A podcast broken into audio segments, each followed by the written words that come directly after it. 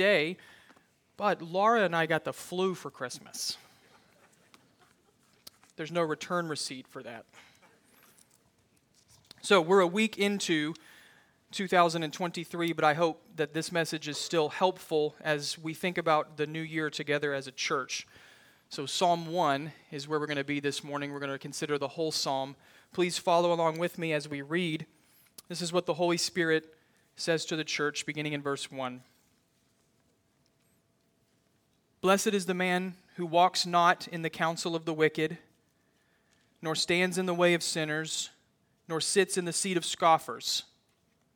But his delight is in the law of the Lord, and on his law he meditates day and night. He is like a tree planted by streams of water that yields its fruit in its season, and its leaf does not wither. In all that he does, he prospers. The wicked are not so, but are like chaff that the wind drives away. Therefore, the wicked will not stand in the judgment, nor sinners in the congregation of the righteous. For the Lord knows the way of the righteous, but the way of the wicked will perish. Brothers and sisters, this is the word of the Lord given to us for our good. Let's pray now and ask God to bless our time of considering His word. Would you pray with me? Heavenly Father, we do not take it lightly that we have come into your presence to hear your word and to consider our lives in relationship to your word. It is no small thing, Father, to stand as a people before the word of God with our lives opened up by that word and by the Holy Spirit.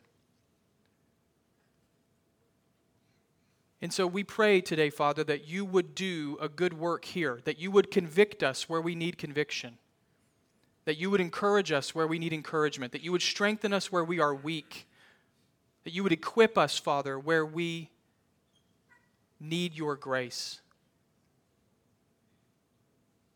Father, please give us illumination from the Holy Spirit. Please keep me from error. Please bear fruit in your church by your word for the glory of your name. We ask this in Jesus' name, confident that you hear us. Amen. Well, there's something refreshingly hopeful about a new year in one sense, January is just another month on the calendar. There's nothing intrinsically different about the days of, of January. The new year is really just a timekeeping device to keep everyone on the same chronological schedule. So, in that sense, every new year is just time marching on.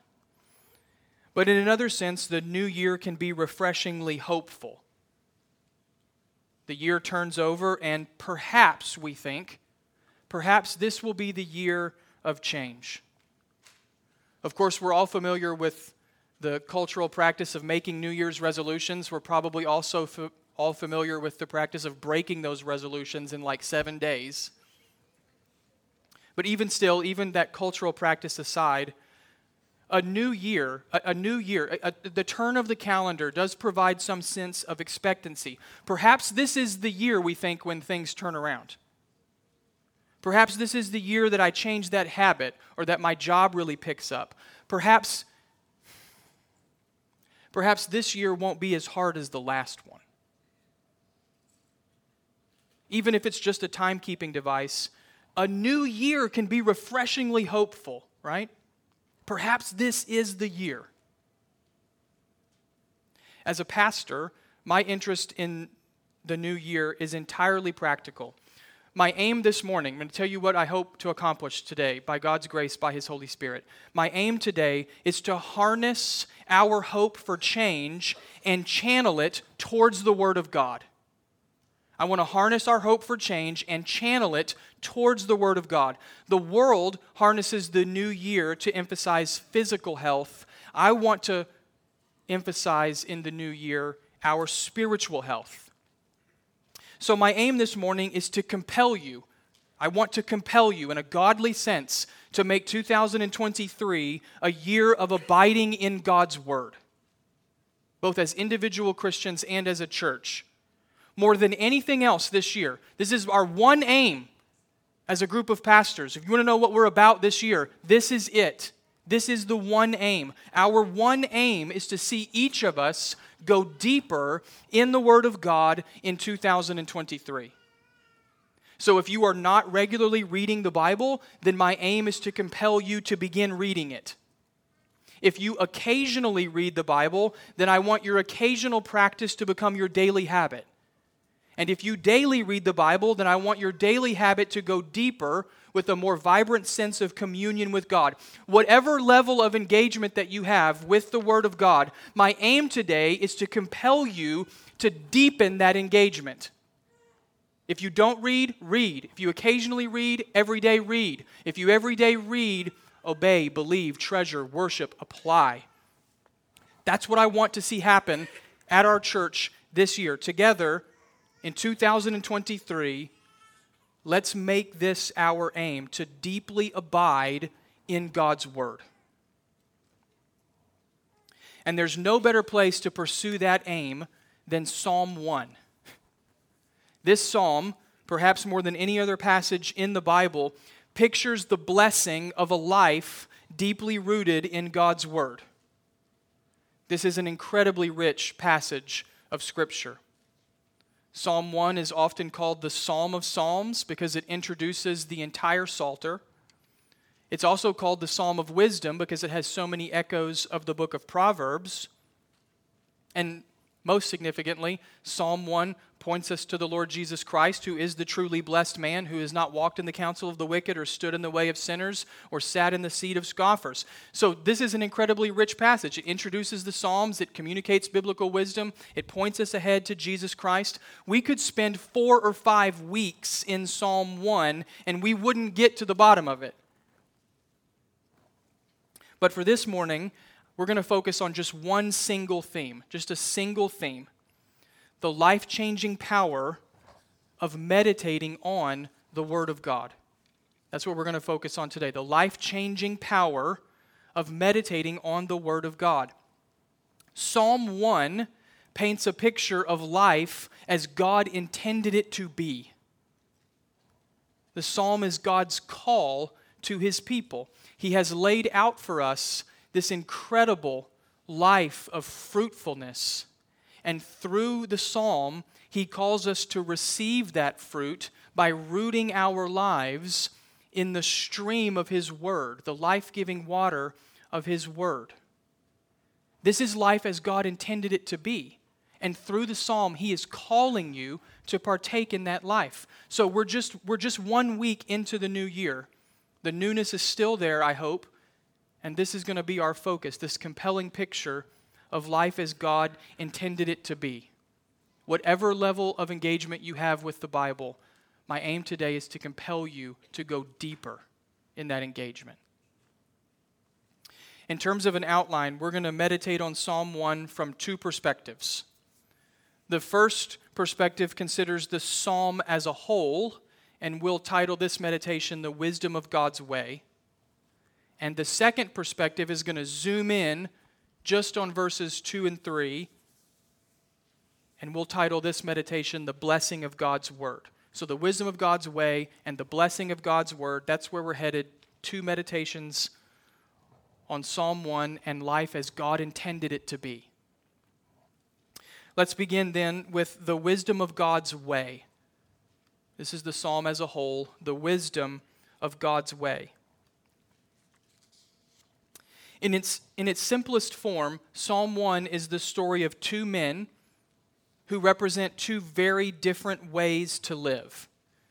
The two men are really nothing alike, and their, their ways of life lead to drastically different ends. The first man, who is the main figure of the psalm, is called blessed. You see it there in verse 1. Blessed is the man. That translation is good but it's probably not vivid enough for what the psalm is communicating. You could also render verse 1 how good this man has it. Look at how good this man has it.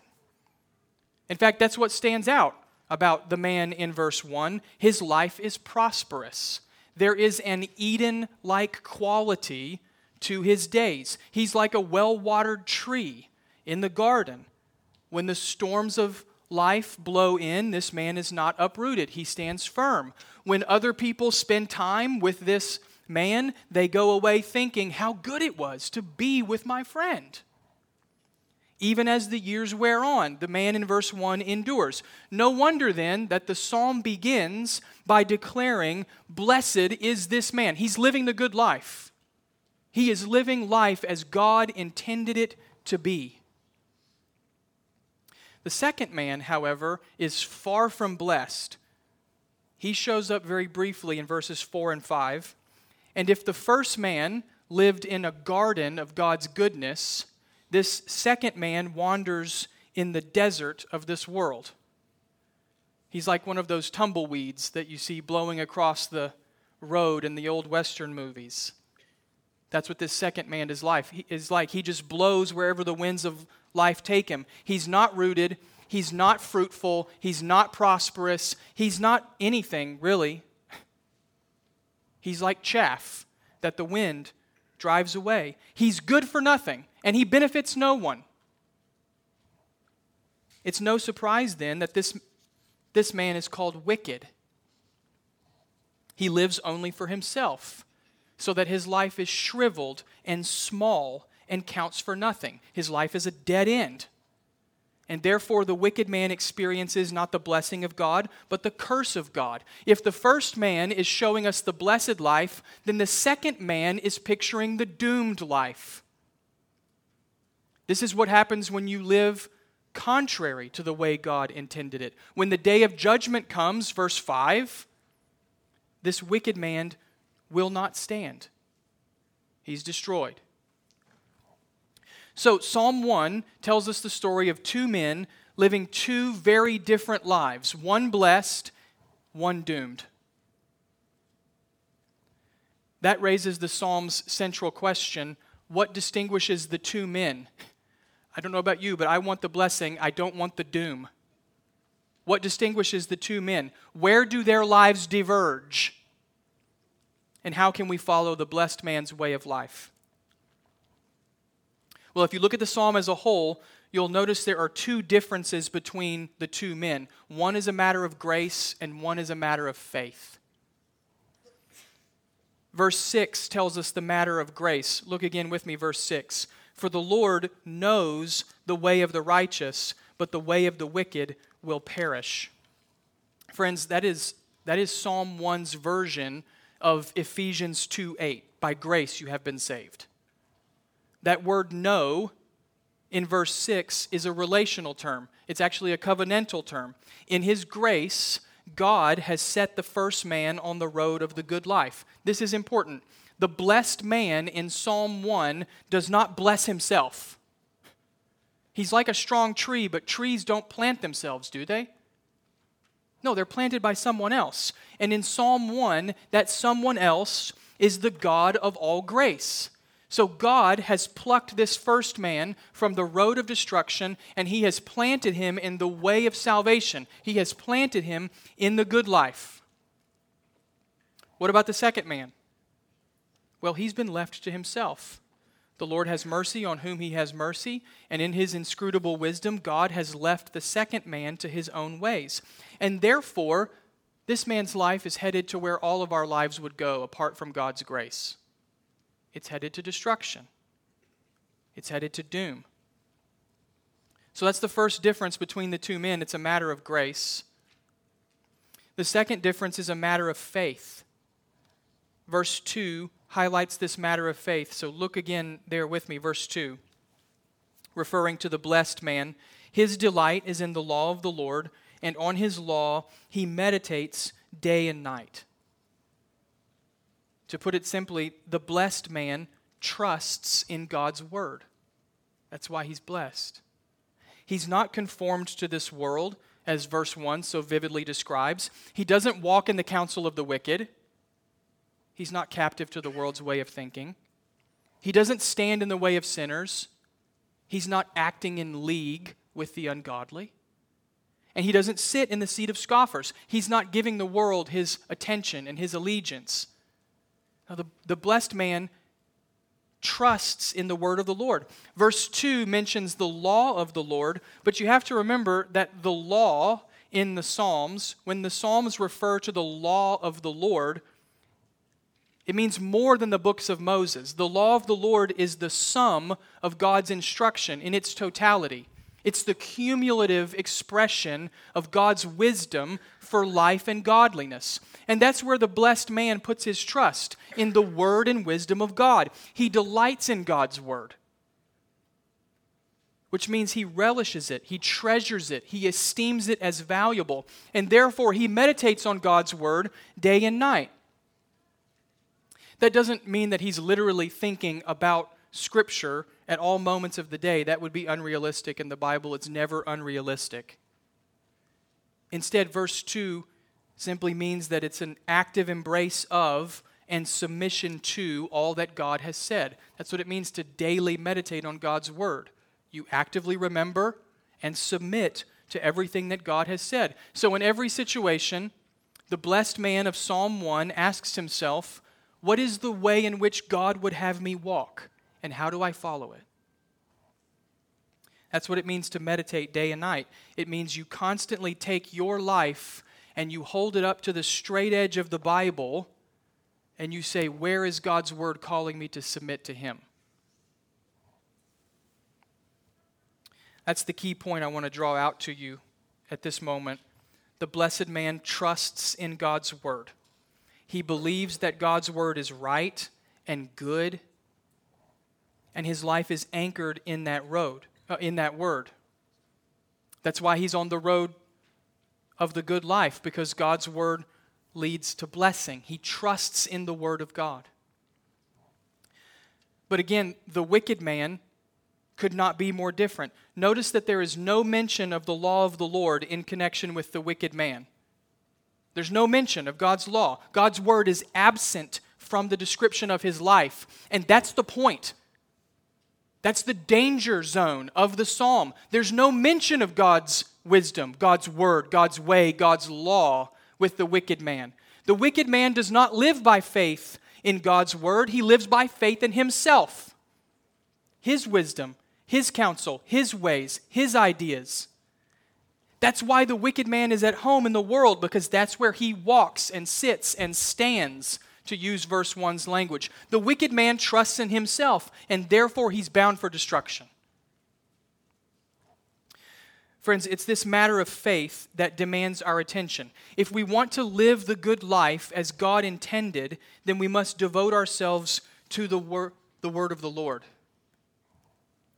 This is the wisdom of walking in God's ways. If we want to experience the blessing of God, life as God intended it to be, then we have to root ourselves in the word of the Lord. Over the years, one consistent feature that I have noticed is that the most content, joyful, and fruitful Christians are the ones who have the deepest connection to the scriptures. And I don't, I don't simply mean that they know more about the Bible than anybody else. The devil knows a lot about the Bible, but he hates it. So I don't mean that these people simply know a lot of Bible facts. I mean they feed on the scriptures the way that a hungry person feeds on a delicious meal. They don't just nibble on the Bible a little bit, they don't, they don't just snack on the scriptures, they feast on scripture regularly, faithfully, obediently. That's the image of Psalm 1. This meditating and feasting on God's word. And according to Psalm 1, that's the wise way to live, for that's the path of God's wisdom in this world wisdom that leads to blessing. This is the wisdom of God's way. That foundational contrast between those two men, the blessed man and the doomed man, that foundational contrast leads us to our second meditation there's only one wise way to live that's to trust in the word of the Lord. So we're going to zoom in for a moment here on verses 3 and 4, and we're going to notice the blessing of God's word. We just saw the wisdom of God's way. Now we want to think for a moment about the blessing of God's word. when we meditate upon the law of the Lord day and night, as Psalm 1 teaches us to do, what happens in our lives? What happens when we trust in and meditate upon God's word? Well, in verse 3, there are four blessings in particular that we ought to note. And this is where we're going to spend the rest of our time. There's four particular blessings, four things that happen to us when we meditate upon the word of God. Blessing number 1, the word of the Lord gives us the blessing of knowing God. It's the blessing of knowing God. This might be very easy to overlook in Psalm 1, but this is where we have to start. Above all, the greatest blessing of delighting in God's Word is that we come to know God in a deeper way. Ultimately, this is why the man in Psalm 1 is blessed, because he knows God and is known by God. Why do I bring this up? This seems like a very basic point. So why do I mention why do I mention this here? Here's why. There is a very subtle kind of familiarity that can seep into the Christian life. And this familiarity robs us of the wonder that is the Bible. The Bible is not primarily a source of information or facts. The Bible is not primarily an instruction manual for how you ought to live. The Bible is not primarily a textbook on doctrine. The Bible is primarily the revelation of God. Through the Bible, the living God gives himself to us so that every act of reading Scripture is a moment of grace. Remember this, brothers and sisters. When you read the Scriptures, you hear the voice of God, the same voice that spoke creation into being. When you read the Scriptures, you see the character of God, the God who is the same yesterday, today, and forever. When you read the Scriptures in faith, you are communing with the God of the universe. It's not merely religious duty, it is communion with God. And when you do this over the long haul, day after day, month after month, year after year, something remarkable happens. When you give yourself to the Word of God over the long haul, something remarkable happens. You become like the God you behold. You are changed and transformed. God, by His Spirit and through His Word, shapes your life to look like Him. Friends, is there any blessing greater than that? No, there's not. The greatest blessing of delighting in God's Word is not that we learn facts or information or doctrine. The greatest blessing is that we know God. And to know God is to have life. I remember when I first started reading the Bible for myself, it was March of 2001. I was in college. I had grown up in the church, but I had never actually read the Bible on my own. I mean, I knew a lot about the Bible, but I hadn't actually ever read it in order to say, like, what, what, what does this mean and how should I live? So I picked up the Bible and I started to read it. And guess what happened? It was utterly overwhelming. I didn't know where to start. I didn't know what was going on most of the time. I was lost. And so a wiser Christian gave me some help. He said, In every passage that you read, identify one characteristic of God and write it down. So I started to do that. When I would read the Bible, I would just say, What is one thing that I learn about God from this passage? And I would write that down. I didn't always know the context. I didn't know the, the difference between the northern kingdom of Israel and the southern kingdom of Judah. I didn't know the difference between justification and sanctification. I didn't always know what was going on, and I still got lost in all of the background. But do you know what I did? I did see when I was reading? I saw God. I saw God, who He was, what He's like, what He loves. And so I simply started writing down God is statements in my notebook. So every passage of the Bible that I would read, I would write down something like God is faithful, God is jealous, God is holy, God is merciful. Again, I wasn't always sure what those characteristics meant. But that was okay because I was seeing the character of God. And over time, over time, that character of God began to reshape my own character. Perhaps, perhaps that would be helpful to you this year. At the start of the sermon, I said, if you're not reading the Bible, I want you to start reading it. Or if that if you're only occasionally reading it, I want you to regularly read it. And maybe you thought to yourself at that moment, but I don't know where to start. I don't know what to do. Start here. Start here. Pick a book of the Bible, begin reading it, and as you read, just look for what is true about God. Just write down what you learn about God. The knowledge of God is so wonderfully powerful that He will not leave you as you are. The knowledge of who He is will change you so that your life over time looks more and more like His. That's the first blessing of meditating on God's Word. It's the blessing of knowing God. Blessing number two the blessing of rootedness. Psalm 1 shows us the blessing of rootedness. Notice the imagery the psalmist uses in verse 3 to describe the blessed man. He is like a tree planted by streams of water. I love that word planted. The man who delights in God's word lives with a sense of rootedness. When the winds of trouble blow against him, he does not topple over. Why not?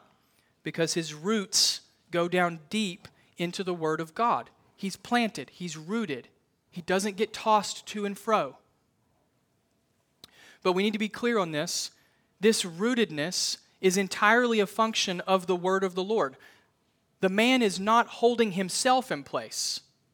It's the word of the Lord that holds him steady in the, in the storm. He's rooted because of the word of the Lord. You see, far too often we tend to assume that strength equals self sufficiency. So we tell ourselves that a strong Christian is self reliant and independent but, friends, that's the wrong picture of spiritual maturity. That's the wrong idea of spiritual strength. Jesus Christ was the strongest man who ever lived. And where did he turn in his moment of temptation? Matthew chapter 4. He turned to God's word and quoted Deuteronomy. Jesus Christ was the strongest man who ever lived. And where did he turn during his darkest hour on the cross as the wrath of God was poured out upon him and he bore the sins of his people? Where did Jesus turn? he turned to the Word of God, quoting Psalm 22. Friends, if that was true for the Lord Jesus, how much more true is it for us?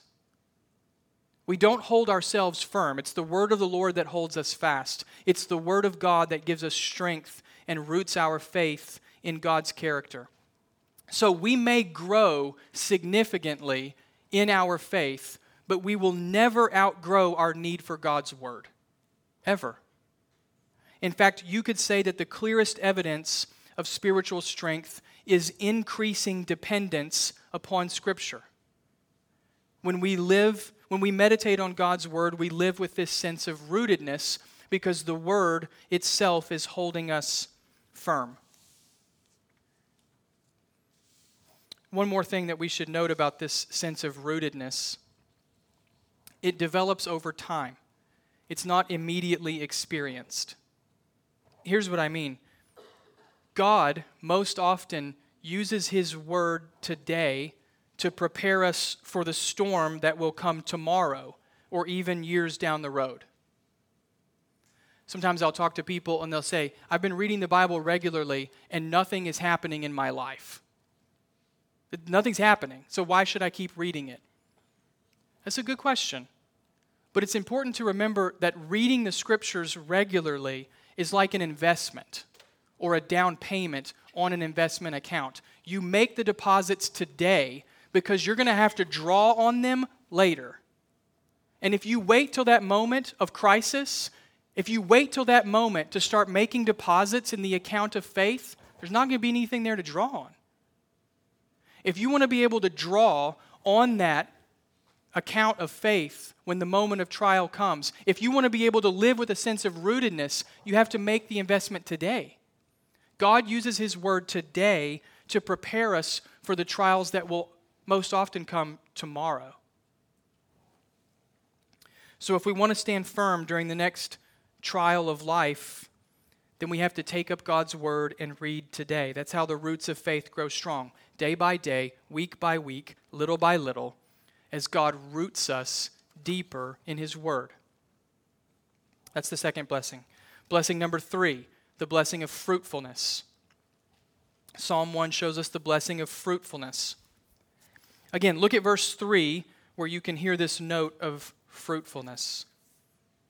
The blessed man is like a tree planted by streams of water that yields its fruit in its season. And then the end of the verse emphasizes it again, but with even stronger language. In all that he does, he prospers. Remember, the Psalms were written in ancient Israel, which is a pretty dry climate. It would not have been unusual then for Israelites to know the difficulty of maintaining fruitful trees. And the imagery here, it would be purposeful. The man of Psalm 1 is planted by streams of water. And therefore, this man is fruitful. He's not withering under the scorching heat of the sun. This man is thriving because he delights himself in God's word. This is part of God's grace in his word. Through the scriptures, God produces in us what he expects of us. God bears that fruit in us through his word. I don't know any Christian I don't know any Christian who is satisfied with the level of spiritual fruit that's being borne in their life. I'm not satisfied with mine. I want to see more fruit for the glory of God and for the good of others being borne in my life. I want to see less doubt, less sin, less pride. I want to see more faith, more love, more mercy, more goodness. I don't know any Christian who's satisfied with the level of fruitfulness in their life. And, friends, what we have to see from Psalm 1 is that that kind of fruit is only borne through our connection with God's Word.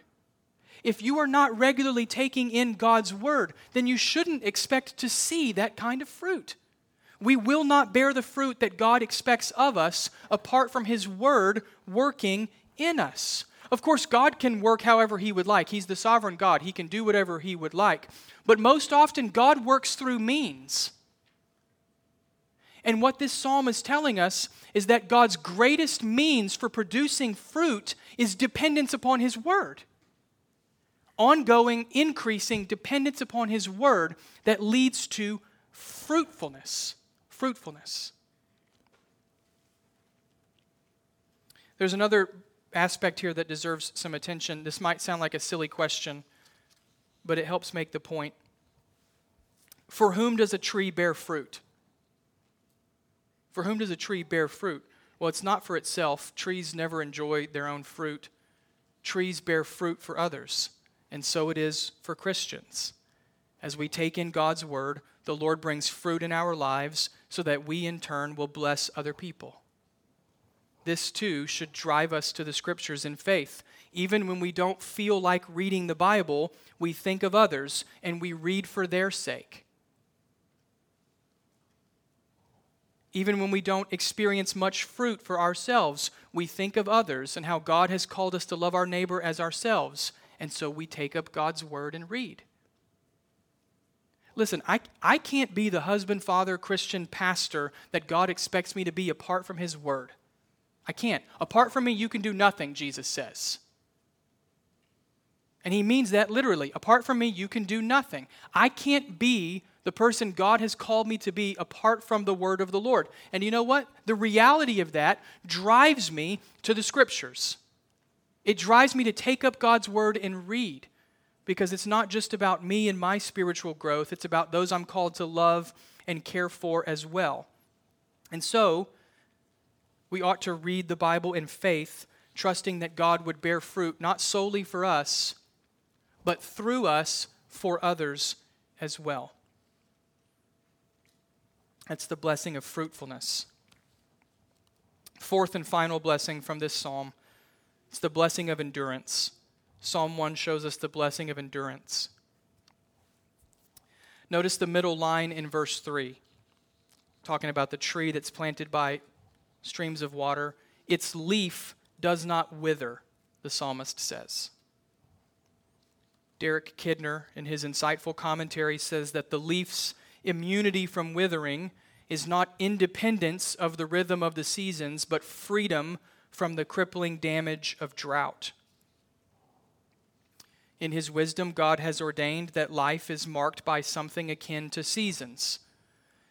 I wish somebody would have told me this when I first became a Christian. When I first became a Christian, I just thought, well, it's all onward and upward from here. Everything's going to be like spring all the time. What comes after spring? Summer, where the heat of life saps the spiritual strength that's often found in your life.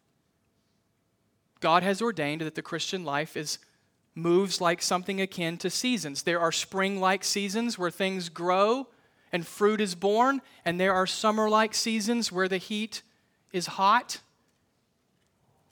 and we feel the temptation to wither.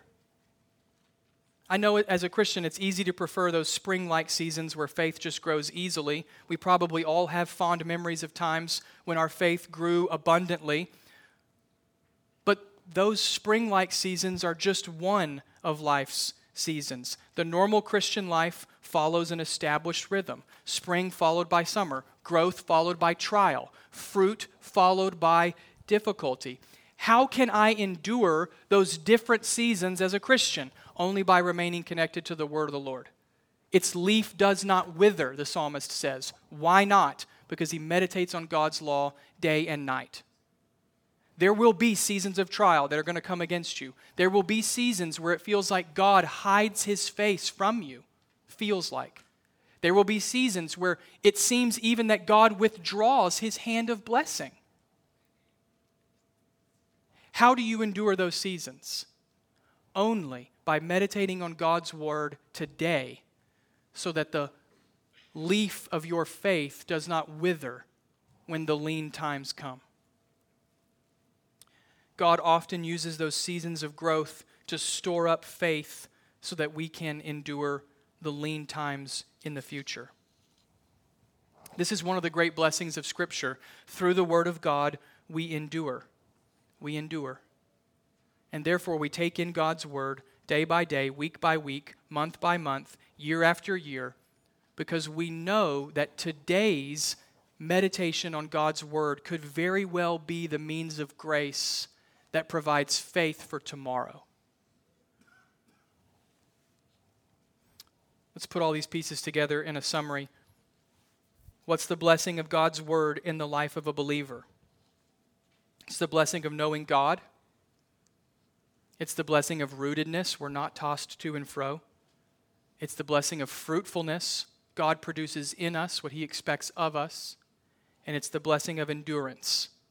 We don't wither when the next trial comes. All of those are wonderful gifts, friends. All of them are wonderful gifts. Those are incredible blessings. And God gives you those blessings through His Word. So it's a new year, and New Year's can be refreshingly hopeful. The calendar turns over and it feels like a reset, and we have the opportunity to ask, Where do I want to grow? How do I want to change? My prayer is that in 2023, both individually and as a church, we would go deeper in the Word of God. The blessings are innumerable. What we've seen today is only a fraction. So, the closing application, I've already told you, it's the whole sermon. The closing application is to take up God's word and read. Read.